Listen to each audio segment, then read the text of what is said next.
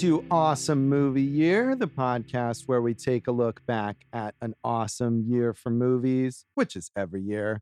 My name is Josh Bell, film critic and writer, and I'm here with my co host. I'm Jason Harris, filmmaker, comedian, bookender. Ooh, Yeah, yes. because we're bookending this season right we now. are we are indeed. We have uh, spent a whole season talking about the films of 1967, the furthest back in film history we've yet to look. Yeah, you uh you have been pushing us.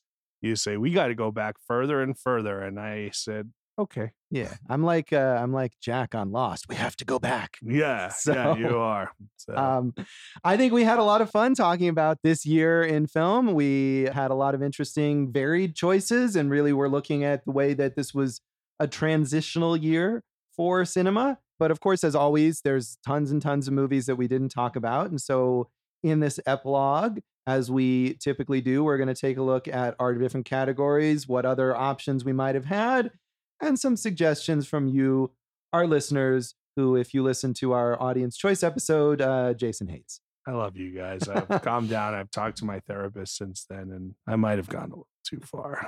Ah, that's uh, it's passion is what we like here.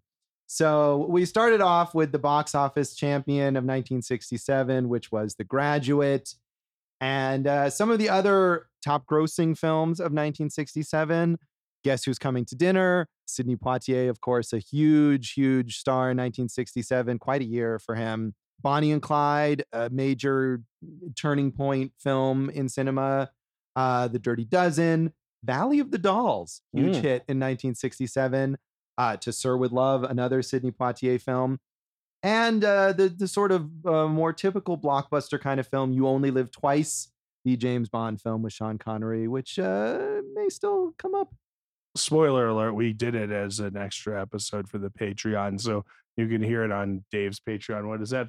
The produced by David Rosen Patreon coming next week. Yeah, Yeah. and uh, also it eventually will end up in the feed here. Yeah, we will. But that's our, our little bonus as we've been doing uh, each season. So for the, the patrons, if you've signed up for that, you can hear our thoughts on James Bond and You Only Live Twice. You only live twice. I don't even know and that was. unfortunately, you can hear Jason sing that again. did you have a favorite in that list that we didn't cover? No, you know, some I've never seen the Dirty Dozen or Valley of the. I've seen Beyond the Valley of the Dolls. because Ebert wrote that one. because Ebert wrote it, the sequel, which is crazy. It's my happening, and it's freaking me out. Yeah, Josh did an impression. Amazing. So- Um, so uh, yeah, and I haven't seen To Sir with Love or anything, or Guess Who's Coming to Dinner. In fact, so I, it's hard for me to, to to pick a favorite. Actually, of those, uh, the only one I've seen is Bonnie and Clyde, which which is of course great. masterpiece. Yeah. Guess who's coming to dinner? I've seen, uh, and you should watch that. Yeah, And I'll watch To Sir with Love with you one day. So I've All never right. seen that, but uh, yeah, that also has a, a, famous song by Lulu. Yeah, I could try to approximate that, but I'm not. Yeah, we probably should. Yeah, Let's move on. Let's move on, Josh. Maybe the toughest category to pick, even though we kind of knew who we were going to pick. This one had a lot of great choices. First feature, and it's pretty cool that so many directors had their first feature in 1967. We went with "Who's That Knocking at My Door," um, not to be confused with the awful Paul McCartney song "Someone Knocking at My Door." Go on, let them in. Right? Uh, we liked "Who's That Knocking at My Door," um, and I think we really liked how it showed just how many themes Martin Scorsese would continue to play with throughout his storied career. The producers was on that list, which we did cover. Dave's pick uh, later. One we were going to do another comedy. Enter Laughing. I've never seen Carl Reiner, but I think Carl Reiner is a little underrated for um, everything he did in the entertainment field. You don't necessarily think of him as a director, even though he did The Jerk and everything. You think of him as more of like a omnipresence in comedy, right? To do everything. Uh, Good Times, William Friedkin. I've never seen that. Have you? No, no. A lot of these, I think, were these famous directors where their first films were ones that were not all that well known. Yeah. So we have Poor Cow, which I thought was, and it might have been like a 66 released in 67. That's Ken Loach. And the reason I knew that movie, and I think you knew that movie, is because The Limey, Steven Soderbergh's movie, takes footage from Poor Cow and kind of moves it into The Limey and kind of tells that story. You know, I didn't realize that. I mean, I know Ken Loach, and I think I've seen one or two other Ken Loach films, but I had not recalled that about the. I'm Limey. pretty sure that's the case, unless there's a movie called Brown Cow that I just confused it with. All right. Uh, but I'm almost positive that's what happened. Great. Mark Rydell had a good career. We were going to look at the Fox, and then Melvin Van Peebles, uh, who we should cover at some point in time, his importance, especially as a blaxploitation director. His first uh, movie, The Story of a Three Day Pass. And that movie actually just recently has gotten a major restoration and a theatrical release again. So it's it's it's been revived and has gotten renewed attention. Is that? Uh, did they put it on Criterion recently? I don't believe it is. It may be eventually. Uh, Criterion is releasing a box set, a physical box set of uh, Melvin Van Peebles' first four films, which will include that. And a lot of times that stuff eventually ends up on the streaming service, but I don't think it's there yet. Hmm. So, Turns out Jason's right about the limey, by the way. oh, yeah, I, I, I'm the man. I just didn't remember that about. It. I mean, I've seen the Limey, but um, that's that's pretty cool and Well, I'm here to educate Josh. speaks to Soderbergh's you know deep knowledge of uh, of film history. Yeah, the um just to that Terrence Stamp character is that character in the Limey. Oh, okay, yeah, interesting. So yeah, and you brought up Mark Rydell, and not only had I not heard of the Fox, I had never heard of Mark Rydell. There you go. So uh, shows my lack he didn't. knowledge. He didn't win. No, no, he didn't. Didn't he do on Golden Pond? Yeah, no, I mean, I think he had, he. I just looked him up before this, and he had made a bunch a bunch of notable films, but none that I've seen. And and his name just, I think he made films, and maybe he wasn't as known as an auteur, but just had someone who worked I- steadily. If I'm not mistaken, he might have also been a major theater presence in the 60s in that New York scene. So yeah, it's tough to sometimes quantify how much of an influence people had in the overall field of entertainment. that is true, but we try. Uh, so our box office flop was, I think, fascinating in a film that uh, Jason brought to our attention that I had missed out Oh, on you. initially. It was uh, Charlie Chaplin's final film, A Countess from Hong Kong, with uh, Marlon Brando and Sophia Loren. And uh, only a couple other options that we talked about. Uh, Doctor Doolittle, which was actually weirdly an Oscar nominee, but is one of these giant, expensive productions that didn't really make its money. And uh, Elvis Presley in Clambake. Yeah, that would have been interesting. Clambake. I don't really necessarily need to ever see Doctor Doolittle unless I'm like I have to watch all the rest of the Best Picture noms. But Clambake would be interesting because it's you know that Elvis and Frankie and Annette stuff of the '60s, that beach blanket bingo party, uh, Blue Hawaii stuff. So I don't know if I would want to start there, not knowing that much about that genre, but like it would be that wouldn't I think would have been worthy to cover. Although Countess of Hong Kong, uh, yeah, what a what a misguided effort all the way around. Yeah, but but a fascinating one. So um yeah, and I think I mean Elvis made so many movies and was such a massive pop culture presence that that's definitely something we might want to look at at some point. Um I'm sure Clambake isn't very good though. Well, we can pick a different one. Yeah. The Palme d'Or winner was Blow Up, uh, Michelangelo Antonioni. And uh, what it did was confuse all of us. That it did. We watched it and said, when is something going to happen? And do you know when it happened? never. Maybe No, never. Yeah. Occasionally, a little bit, a little but bit. Yeah. uh, it is regarded as one of the great films of all time, even if it wasn't for us. Why don't you tell us what else was up in Cannes that year? Okay. Well, yeah, I mean, weirdly, like as much as we were uh baffled by Blow Up, it was by far the most mm, well-known film in Cannes. So I, I noted down some other stuff, but honestly, I never heard of any of these. Um, but in terms of like sort of known directors, uh, Joseph Losey directed a Harold Pinter adaptation called Accident. I know, Jason, you know some Pinter stuff, I do like Harold Pinter. Uh, yes, quite a bit. Uh, excellent playwright, and I've gotten to act in some of his stuff. Not not in the Pinter level, but uh, you know, in college and everything. yeah. And, Are you uh, familiar with that play, Accident? I am not. All right. Well, that was a film. He's an awesome writer, Harold Pinter. Yeah. Uh, Robert Bresson, who's a major French filmmaker, had a film called Mouchette. There was an adaptation of James Joyce's Ulysses, directed by Joseph Strick, who I'm not familiar with. Wow, how do you even adapt Ulysses? I Uh, think probably very loosely. yeah, Um, a Francis Ford Coppola film that I've never heard of called You're a Big Boy Now. that's his first movie that he ever directed, based on a script that he wrote, which is an adaptation from a novel. But that is an important movie because at this point in time, the old, as we talked about, the old studio guard was there, and guys like Coppola were not getting through. He's one of the, he was the first film school brat, so to speak, to make a movie, and like that's why he was so revered by Lucas, Spielberg, all these guys like that. That I, I've never seen it, but it's a it's an important movie we should watch sometime. right, Yeah, I never heard of it, but that's a, that's a whole interesting background there. And uh, the best director award went to a Hungarian filmmaker whose name I will mispronounce, uh, Ferenc Kósa, for a film called Ten Thousand Days. So I think we were lucky to end up with Blow Up. I don't know. I do like Ten Thousand Maniacs with Natalie Merchant. Probably not the same thing. Oh, okay. Josh, we did documentaries. We really only had two choices, I feel like. Don't Look Back, which was the right choice, I think. We had to do Pennebaker. Um, and I think it's very important that we once again mention, like in this year of moving cinema forward, how much he helped move cinema forward, not just with this verite fly on the wall look, but also with the equipment that he created and the Maysles and you know all them created with giving them the access to shoot on the run and in the moment and be that fly on the wall. Um, I like Don't Look Back. I had never seen it. I'm a big music documentary fan. I know you're not, but I think you definitely saw the worth in us watching that. Oh, one. Oh yeah, absolutely. And I did like it. I didn't I didn't love it and as we've now talked about multiple times, I'm just kind of music documentaries don't really do much for me, but I think you're absolutely right with how influential and important that film is and there's a lot in it that I found entertaining. good, good.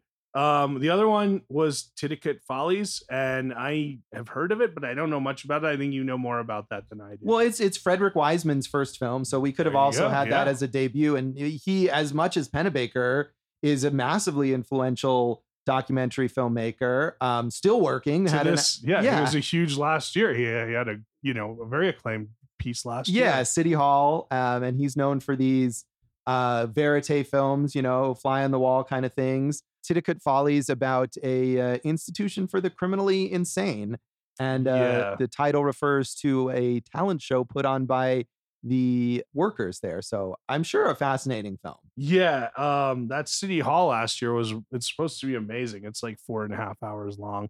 But um, I wonder if Titicut Follies like led to some reforms and everything because these type of films often would lead to reforms of uh, you know, underserved or communities that are not served the right way. yeah i don't know i mean obviously if we had talked about it we would have uh, looked into all of that stuff but it's certainly uh, an influential Yeah, film. that would have definitely been a good one to choose, but I'm glad we did Don't Look Back. absolutely that was obviously uh, the right choice And then there. came your pick, Josh. What? Yeah. So uh, my pick was Point Blank. And uh, do you want to do your bad Lee Marvin impression one more time? That's a lovely note to retire that impression on. um, and really, at the time we were putting this together, that was like my only thought. And actually, right before we did this season, just randomly from Netflix, I watched a 1967 film called Wait Until Dark with Audrey Hepburn and Alan Arkin. Um, yeah, where, where she, Alan Arkin's the, the menacing bad guy. and right? he's so good as Yeah. this bad guy in a kind of role that I had never seen him in. And Audrey Hepburn is this blind woman who's being menaced by these criminals. And it's a really tense thriller. And after watching it, I thought maybe I'll pick that instead. And I'm happy that I went with Point Blank, but uh, Wait Until Dark is great. good. Yeah, I uh, that's I would like to see Wait Until Dark, and I'm glad we saw Point Blank because again, the way that Boorman's playing with the form and everything, and also Lee Marvin. Um, you know, I I I just leave Marvin, but Josh, like, was there a bigger star in the '60s? It was like him and Poitier, and you know, towards the end, you know, Redford and guys like that. Yeah, he was a massive star at that point. And, and I loved uh, Point Blank, as we said. Even watching it the second time, I think I liked it even more. Our foreign film pick was Jean Luc Godard's Weekend, which uh, is another one that, that really baffled us. Woo. But I will always remember that over four minute tracking shot of all the uh, accidents in the highway and everything like that. Yeah, some amazing craftsmanship in that film, even if all the messaging kind of uh, lost us. So, a lot of great potential choices. Uh, another French film, uh, Le Samouraï from Jean Pierre Melville, who was sort of a proto New Wave director, influential on a lot of the French New Wave filmmakers. And I haven't seen that one, but I've seen a couple of his other films, a lot of crime films that he made, and he's incredibly talented. Um, we thought about The Fireman's Ball from Milos Forman, which Jason, I think you and I watched in our old film club with Tony Macklin. Yeah, I want to revisit it. We did watch that, but we when we talked about the Czech New Wave, when we talked about Kolya in '96, we kind of referenced back to this time and the humor that they found in all these serious movies and or serious themes with a lot of humor. So this was another one of those big comedy pieces with like a more serious theme. Right. Yeah. I mean, I think it was one of those things where there's a lot of cultural specificity that maybe we wouldn't have gotten, but I remember in, liking it when we saw it. Uh, we also mentioned uh, Dragon Inn from King Hu, which is a classic uh, Taiwanese martial arts film. I Am Curious Yellow, the uh, Swedish erotic drama, mm. which I think was known at the time maybe more for its eroticism, but is is I think also a, a serious like film. Like Rochelle Rochelle. Kind of like I think Rochelle Rochelle is is sort of a parody of those kinds of films. And you brought up Jason a film that I had never heard of, a Soviet film called Kidnapping Caucasian Style.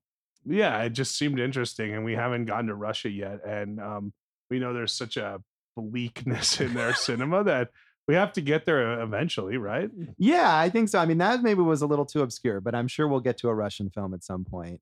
So uh, then we got to your pick. Yeah, my pick was Cool Hand Luke, and I think I picked it for two reasons. One, uh, I'm platonically in love with Paul Newman, but even if I was romantically in love with Paul Newman, I think that would be acceptable. Other than that, he's dead and it wouldn't go anywhere. But he's I I, I keep saying it like my top line of actors. He's right there, along with like Duvall, De Niro. There's a few others, right? But I love him. He's amazing, and I will watch anything he does. And I remember seeing it, and I hadn't seen it since uh, the first time I watched it. So I'm glad we revisited it, and I thought it uh, brought up a lot of important things. So the others I was looking at, Barefoot in the Park, which we literally just talked about on our last episode. I've never seen, but Redford you always want to watch, and Neil Simon, Dirty Dozen, iconic film, and that one's that one's also passed me by, so I should watch that. The Tiger Makes Out and The Busybody. I didn't really know these movies until we started researching. The Tiger Makes Out is Arthur Hiller movie, and he is um, I don't know where do you place Arthur Hiller as a director? Because he's done so many comedies that did so well, but no one ever like considers him like a major figure, right? Yeah, he's not really considered like an auteur. I think he's more of a, a journeyman figure, you know, who was able to do uh, a lot of different things and just come in and be professional. And we talked a little bit about that with Norman Jewison when we talked about In the Heat of the Night and how many movies he'd made and how many different genres, but he wasn't necessarily thought of as this great auteur. I think Jewison is considered a level above, you know, uh, much like Rob Reiner, same type of thing, Josh. But I, I, so I thought that would have been interesting. The Busybody, the reason I would have chose that, that's a Sid Caesar movie, and Sid Caesar, so famous for your show of shows, never really translated on film his talent, and I thought it would have been interesting to see that. Although in Grease, right, I think that was like his last big part when he was the coach or something. But he's so talented. I wanted to see what this was all about. Why didn't it work? Or did it work? Maybe I don't know. Now, Josh, you did mention one movie earlier that I, going back, I'm glad we picked Cool Hand Luke, but I would add to my list, and we might have to do it at some point.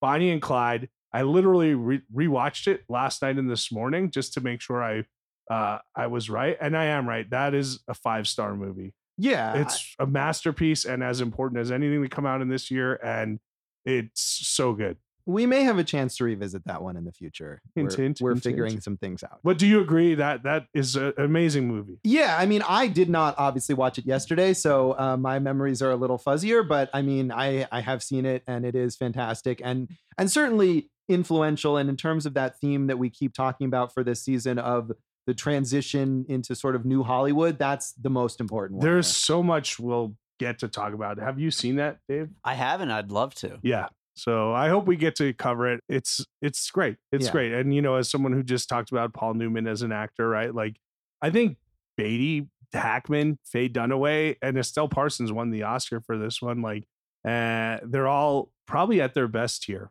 Yeah, yeah. I mean, I'm I'd be happy to revisit that.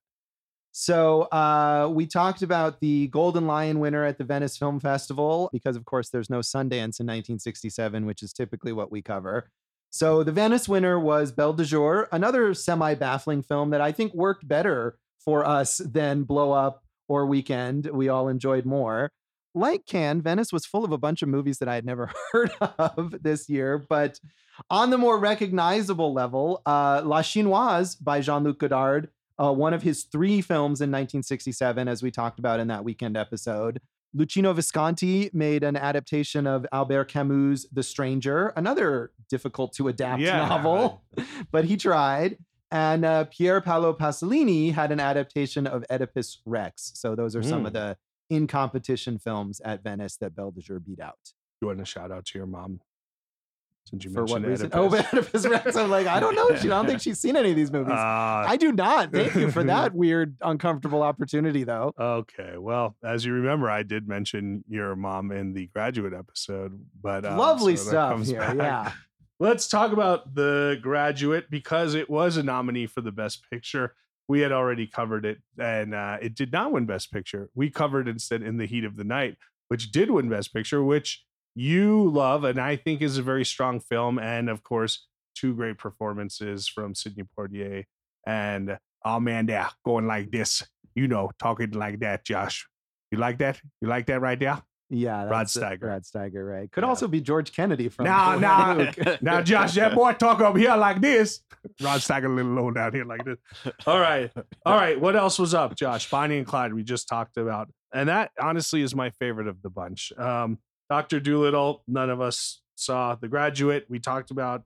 Guess who's coming to dinner? Uh, I would watch that one again. I would like to watch that again. Yeah, and I think what's interesting about that list is that these are all movies that are either kind of uh, very forward thinking stylistically or take on these serious social issues. And then you have Dr. Doolittle. So it's this very weird outlier there Yeah. among those Let- nominees. Let me just reiterate this best actor category that Steiger won for, right? Yeah. Steiger, Warren Beatty, Dustin Hoffman, Paul Newman, Spencer Tracy. Put it up against any year. Amazing. Amazing. Uh, so then we talked about Dave's pick, which was the producers. Did you have any other ideas there, Dave? I only had one other because obviously my cinematic knowledge starts to go away as we get this far back. But uh, in the lead up to this year's wonderful Godzilla vs. Kong, uh, I watched a whole bunch of kaiju movies leading up to it. And uh, one of them from the director of the original Godzilla was King Kong Escapes, which is actually pretty damn fun. But I'll save our King Kong discussions for either 1933 or 2005 one of these Boom. days. All right. Yeah. I I remember when you brought up that we might talk about that. I thought that would have been fun. And as, of course, as we established, I don't really like the producers. yeah. So I would have enjoyed talking about that King Kong movie, but we had a good chat about the Yeah, I think. I think all's fair in love and war in King Kong, Dave. That's Yeah. right. Um, Godzilla versus Kong, by the way, Dave's number one film of uh, 2021 thus far. You bet your ass it is. Of course, it means nothing because Malcolm and Marie is his number two film, thereby negating any of his opinions for this year. Uh, let's move on to our future cult classic, Josh. We chose the trip, and I'm so glad we did. We got into Roger Corman. We had the great conversation with a uh, Corman acolyte, one a member of the Corman Academy, Francisco Menendez, uh, who kind of really helped us contextualize, you know, what the importance of it was. And I mm-hmm. think what we learned a little more for ourselves was Corman not just this massive producer, but really a, a skilled director and an interesting film, if not a great film. Right. No, I agree. And I had seen a number of Corman films that he's directed. And I think every time I, I'm newly impressed with that because he has this reputation of just producing all this B movie schlock. But he was quite a talented director. And I would recommend going and seeing other films that he directed in the 60s there. I would like to. and he talks very softly with pauses in between. Uh, other picks, Josh, you mentioned Valley of the Dolls.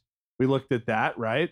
Uh, President's Analyst, that was one you were you had brought up. Yeah, weird. Uh, I haven't seen it, but uh, film about uh, the psychiatrist to the president. It's got some weird political satirical stuff. Comedy stuff. Yeah, right? with uh, James Coburn as the uh, analyst of the president, who uh, may come up again. Yeah, James Coburn doing doing work. yeah. Uh, Mad Monster Party, which I, I think is uh, one of those uh, monster movies. from It's a it's day. a Rankin Bass animated movie actually with the monsters. uh, Whoa. featuring Boris Karloff, uh, his voice work. well, that's got to be just wild, right? Yeah, I think it. I again, I haven't seen it, but it sounded wild and was I was curious about it. And I I think I had mentioned Hell's Angels on Wheels, which I'm glad we didn't do. Is that probably just uh like hey Wild Angels Corman 66 this is another film like that. I think it is kind of that like bikers are a thing. Let's make them into a movie. Yeah, so that one uh with the Wild Angels is the one to watch for that. Yeah, I am kind of curious to watch Mad Monster Party someday. That does because it sound cool. Sound pretty Me crazy. too.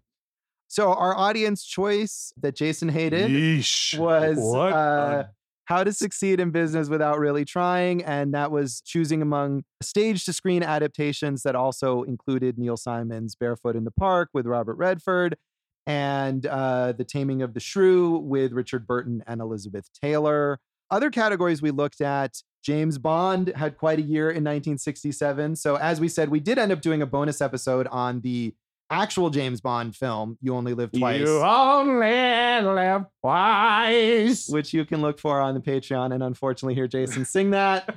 Uh, that was Sean Connery's, uh, at the time, final turn as James Bond before he ended up coming back. Kind of walking through it at times. Yeah, so. yeah. Um, but also in 1967 was the film Casino Royale, which was uh, technically based on Ian Fleming's James Bond novel via the complicated rights to James Bond that existed then, but was made as a parody of James Bond films with a whole bunch of David Niven, the main Bond in that film, but also Peter Sellers and, and Woody Allen.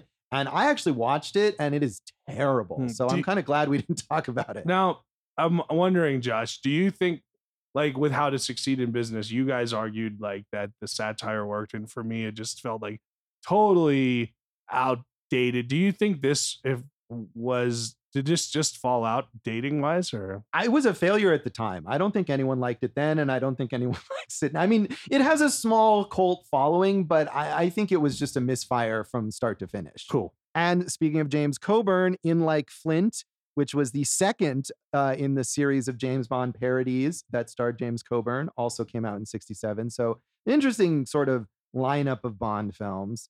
Uh, we also talked about maybe an Elvis Presley category, as we mentioned, Clambake, but he also had two other 67 films uh, Easy Come, Easy Go, and Double Trouble, neither of which are particularly well known or that I've seen. So, maybe for Elvis, again, better to start with something else. Jailhouse Rock or whatever. Yeah, Um, yeah. Viva now Las the one, I, yeah, the one I wanted to do was musicians who act because that trend, which I guess we're really seeing again now, of you know we know someone's a good singer, so they must be a good actor, right? Comes to a number of films in 1967.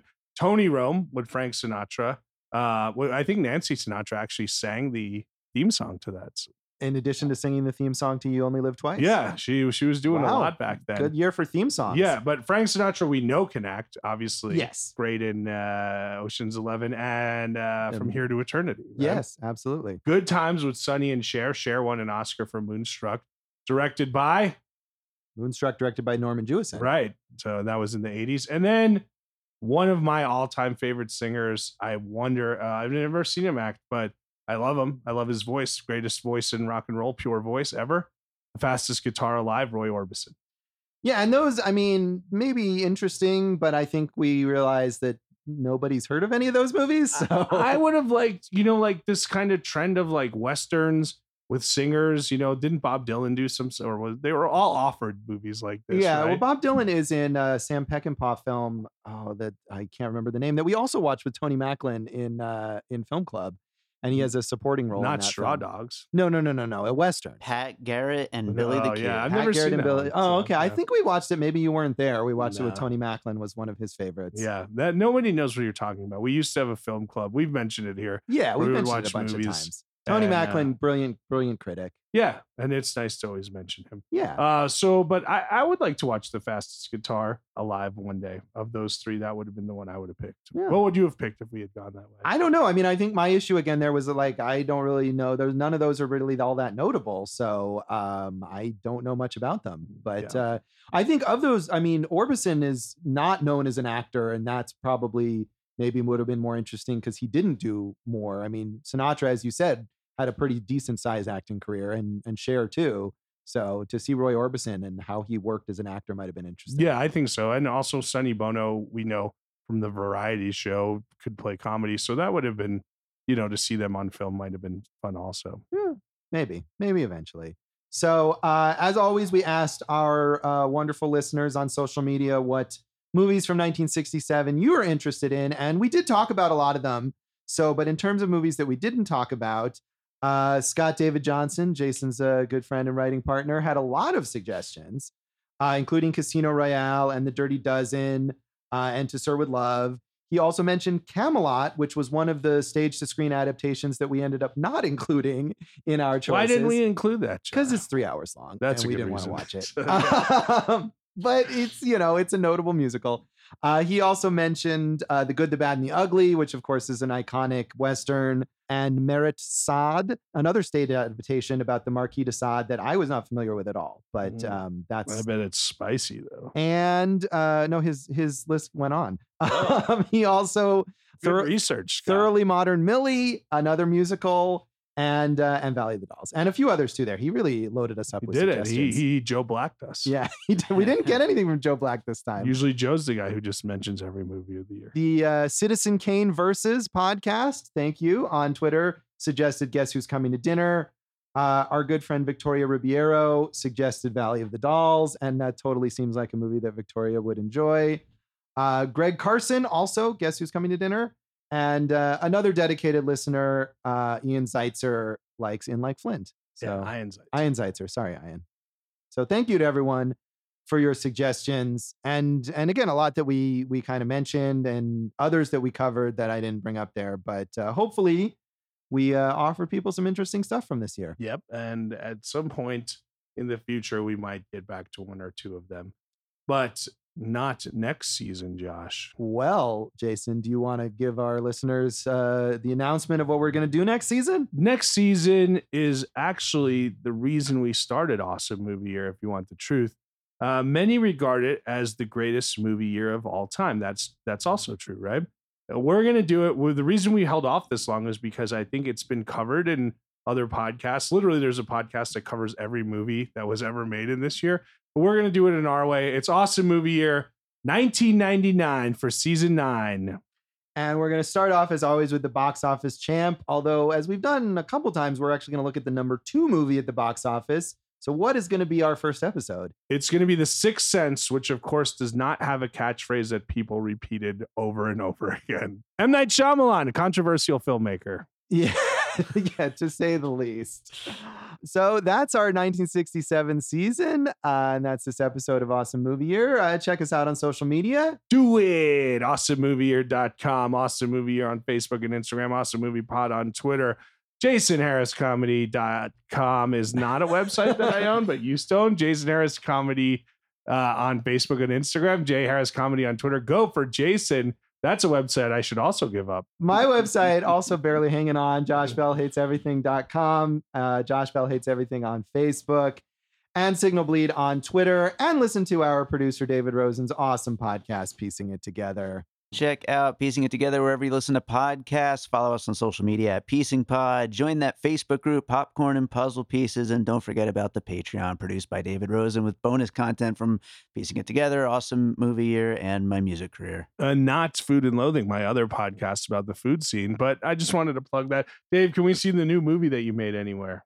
Not yet, but as soon as we can, you guys will be the first to know about it. All right. Yeah. So, as we said, check out the Patreon for our bonus episode on You Only Live Twice. And tune in next time. 1999. We're so we're gonna party like it's 1999. I think of every season. We're we're all very excited for this season coming up. We are, and we hope you are too. So, tune in next time for The Sixth Sense. And thanks for listening to Awesome Movie Year. Thank you for listening to Awesome Movie Year. Make sure to follow Awesome Movie Year on Facebook, at Awesome Movie Pod on Twitter, and at Awesome Movie Year on Instagram. And if you like the show, review us and rate us with five stars on Apple Podcasts.